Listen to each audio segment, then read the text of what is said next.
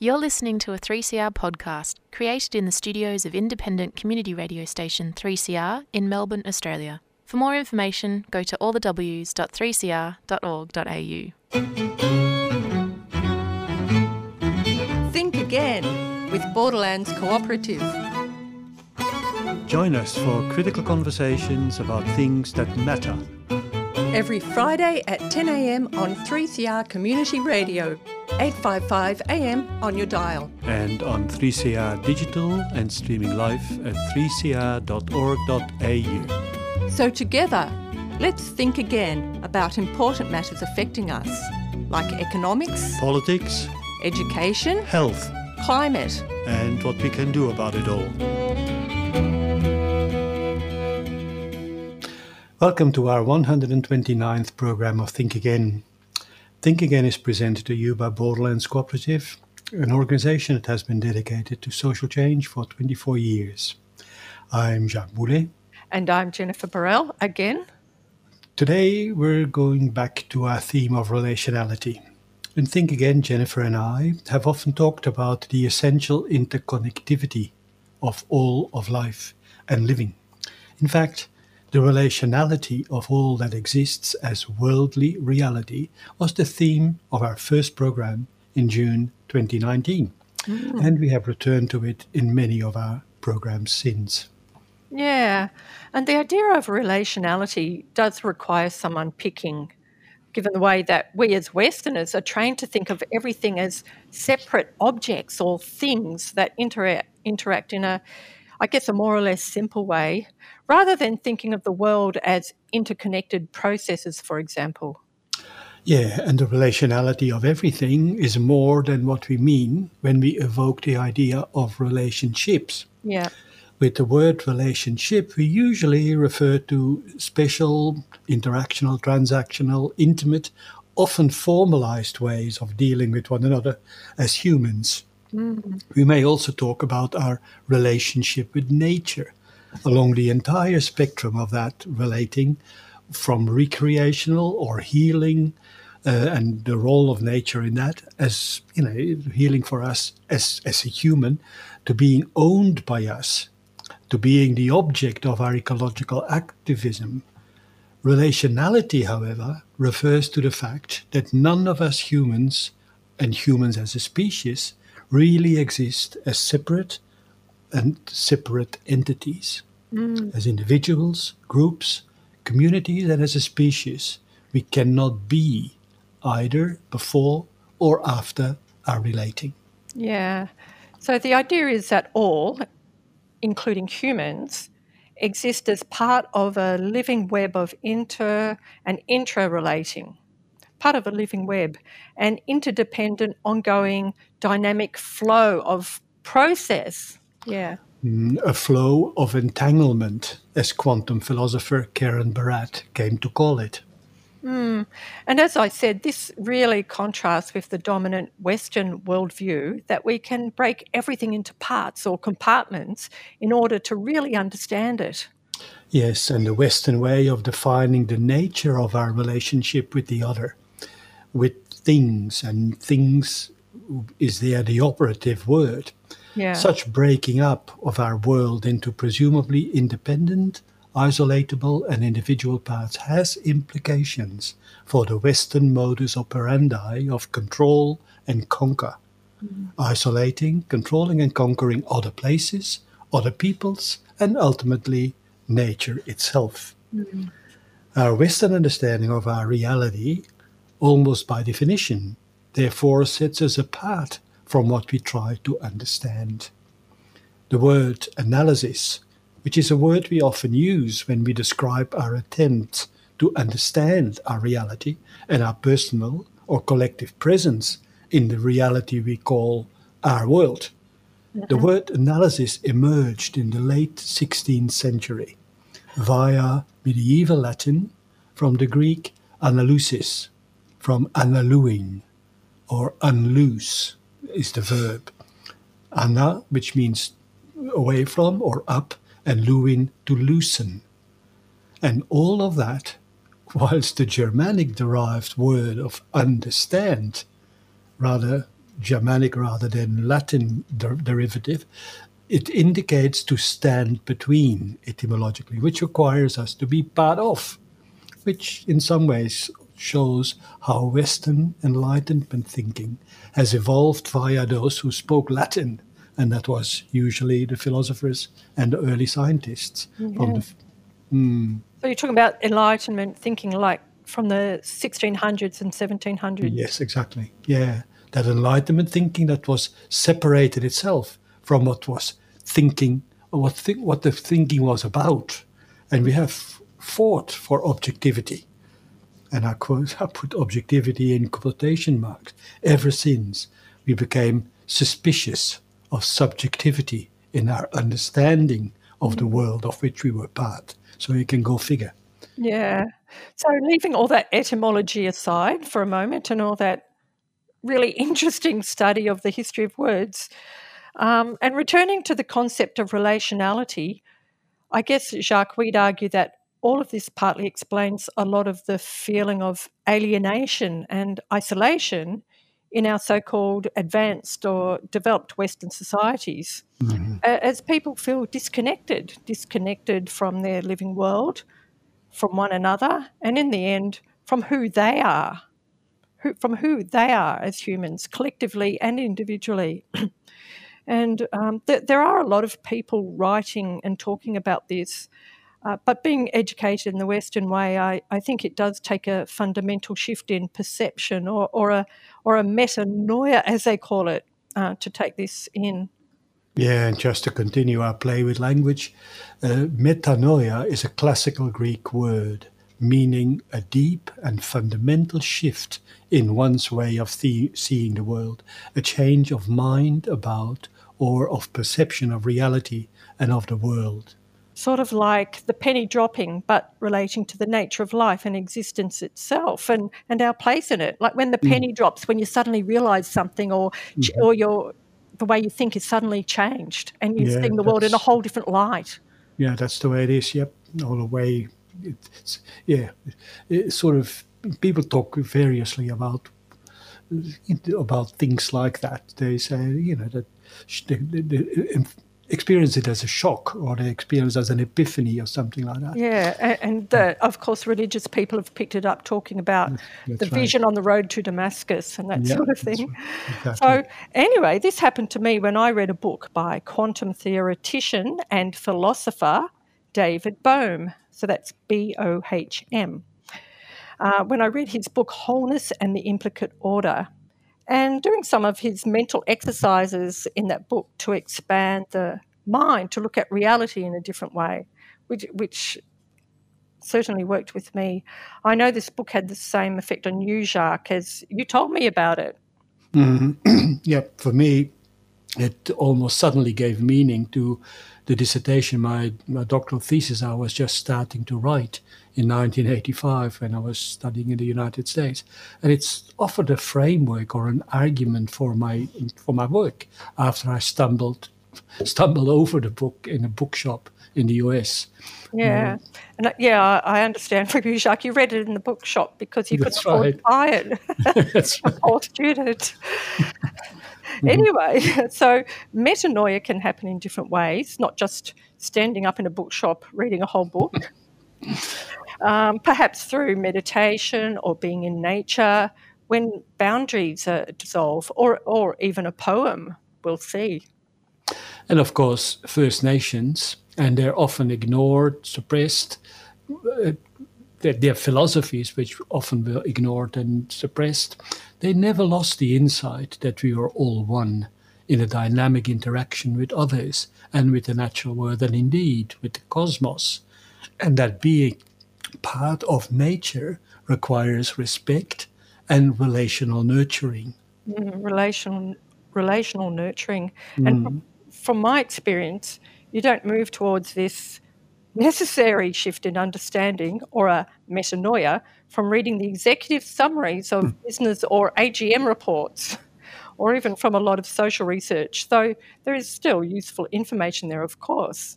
Yeah, but it doesn't do the metanoia thing. Absolutely not. Mm-hmm. Let's uh, do have a bit of a break and listen to Hallelujah 7 by Adam Simmons and Nick Tsiavos. And we continue after that.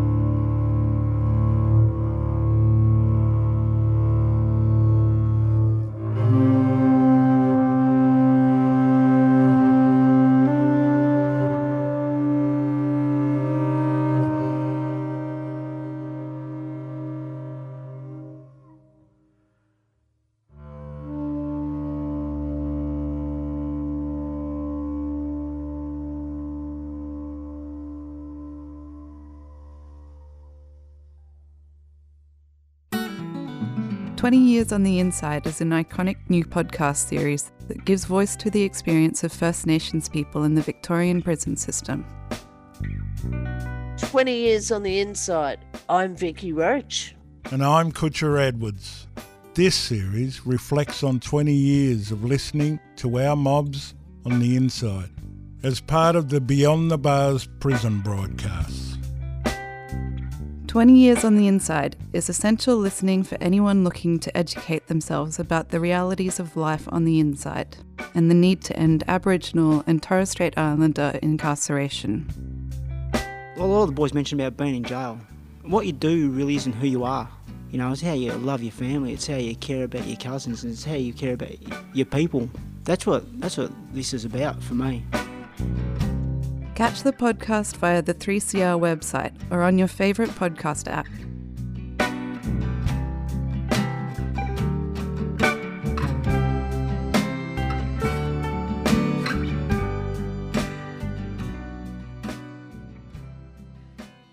You're listening to Think Again, 3CR 855 AM on your dial. 3CR digital and streaming at 3cr.org.au.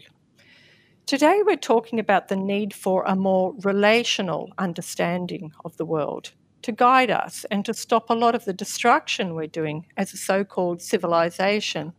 Mm. Let's have a bit of a further look into how we could invite listeners into a mind changing process or metanoia. After all, we call our program Think Again for a good reason.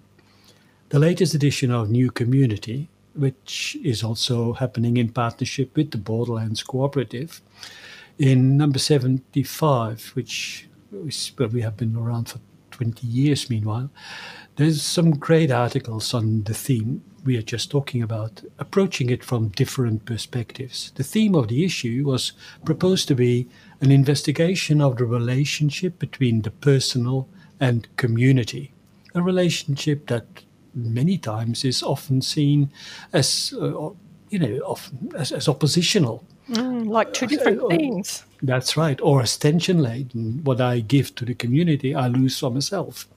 Think things like narcissism, selfishness versus social commitment, caring, reciprocity. And as you will remember, uh, as a regular listener, we have addressed these issues variously in our programs. Mm. And we've just discussed before how uh, insights from quantum physics have moved some scientists to this worldview the understanding of an interconnected dynamic reality where complex processes or connectivity actually define reality rather than separate objects interacting in a roughly linear fashion as we um, commonly think of reality. So, I guess it was interesting to read for me to read another article in the latest issue of New Community about how biologists are grappling with the problem of what is an individual, given that life is so interconnected and boundaries are so porous and permeable. Uh, the article is titled, What is an Individual? Biology Seeks Clues in Information Theory. Its author, Jordana Cepelewicz, points out that nature has a sloppy disregard for boundaries, despite our Western love of them, as we've been talking about. And, and really, what could an individual without a boundary be anyway?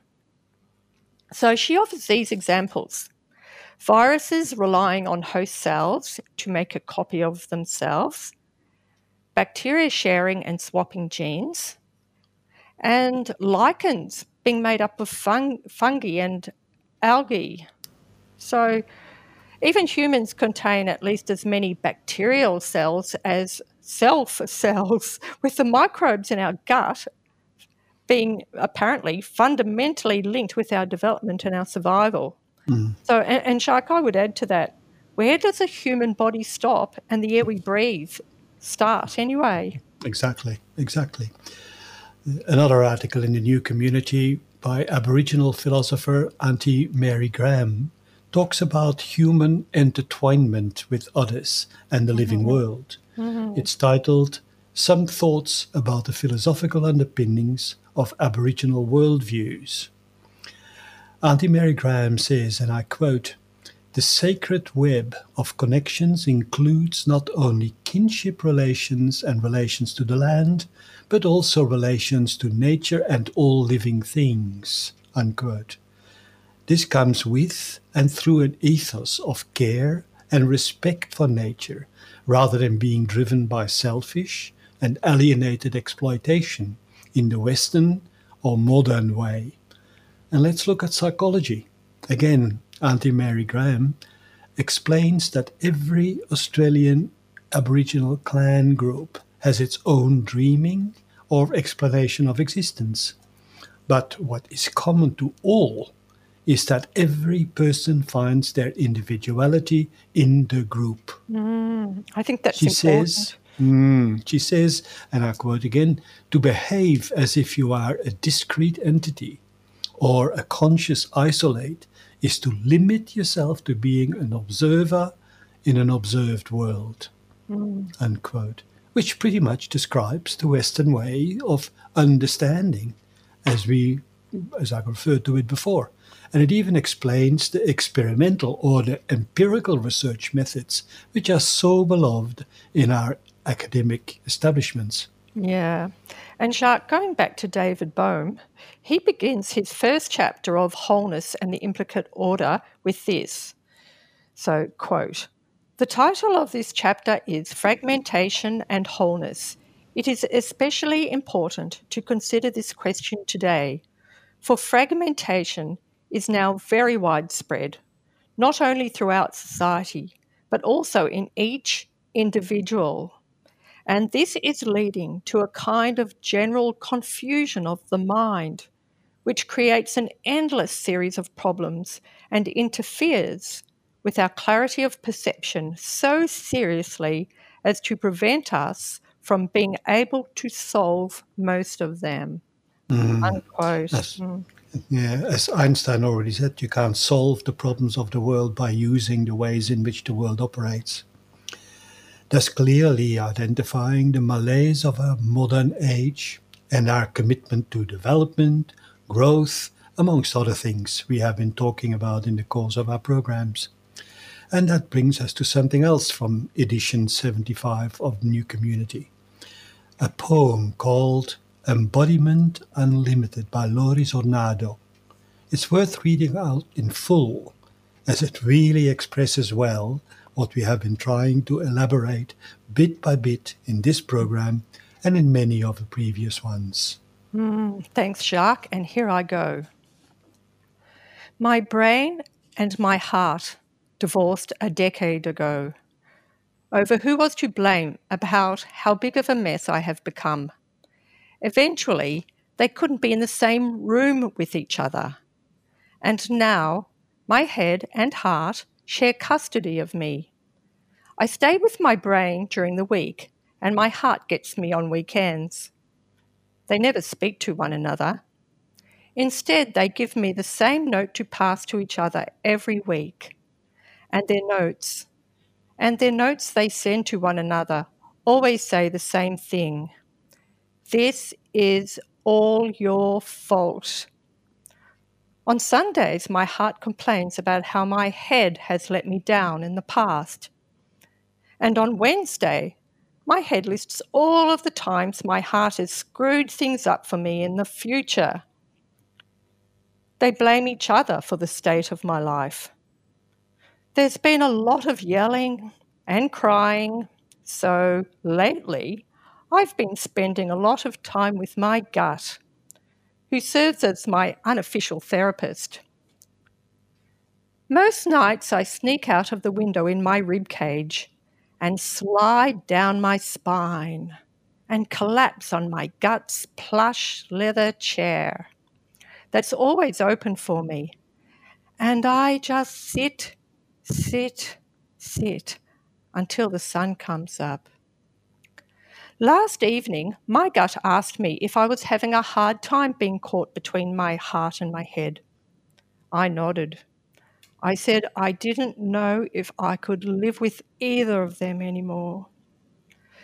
My heart is always sad about something that happened yesterday, while my head is always worried about something that may happen tomorrow, I lamented.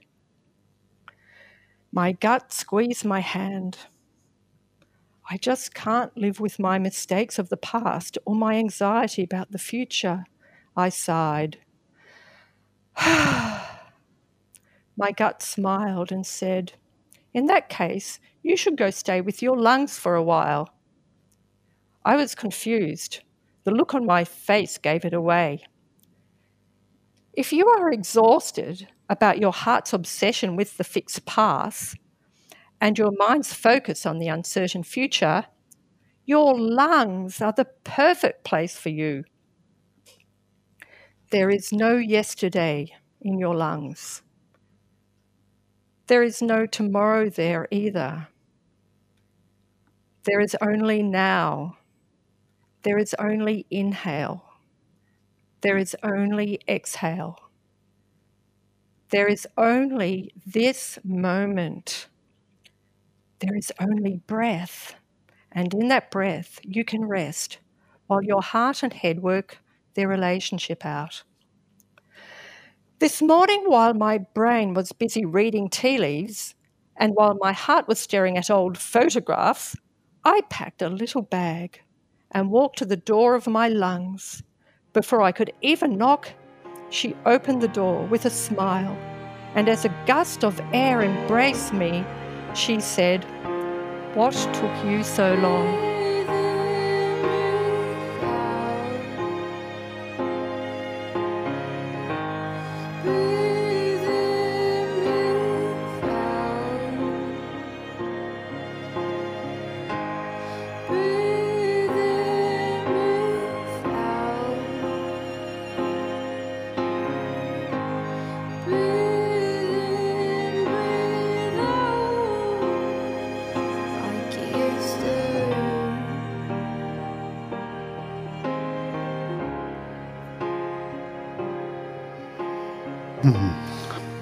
Stuff. I hear you're breathing in and breathing out, Jacques. exactly.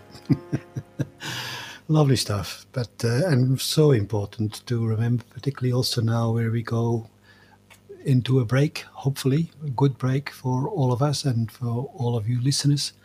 Uh, we do need a bit of a break after all of the stuff with COVID and not COVID and probably COVID and probably down and probably up and a little and bit probably of COVID. all of that. And, and a lot So- and a smaller amount of COVID. COVID. Exactly. So have a good rest. Visit your lungs. Breathe in, breathe out. And if you do have the time and a little bit of resources, subscribe to the journal we have just been quoting. That would be nice because we only we can only survive because of the number of subscribers we have. Mm-hmm. Thanks for listening to Think Again and 3CR to 3CR Community Radio more generally. If you want to send us a message or ask about anything from today's program, you can email borderlands at borders at borderlands.org.au. Our past programs are available on podcast and the 3CR website at 3cr.org.au.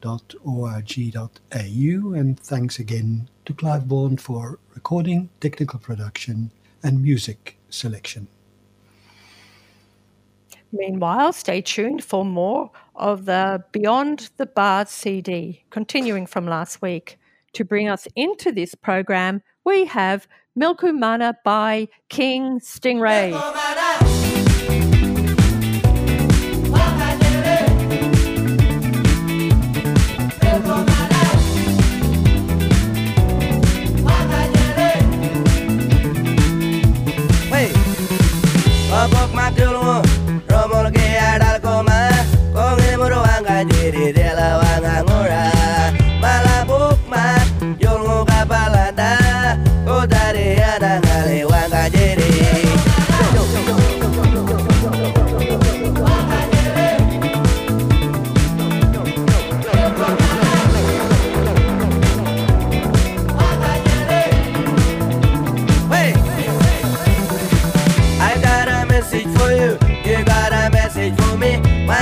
Come together and sit down by the fire.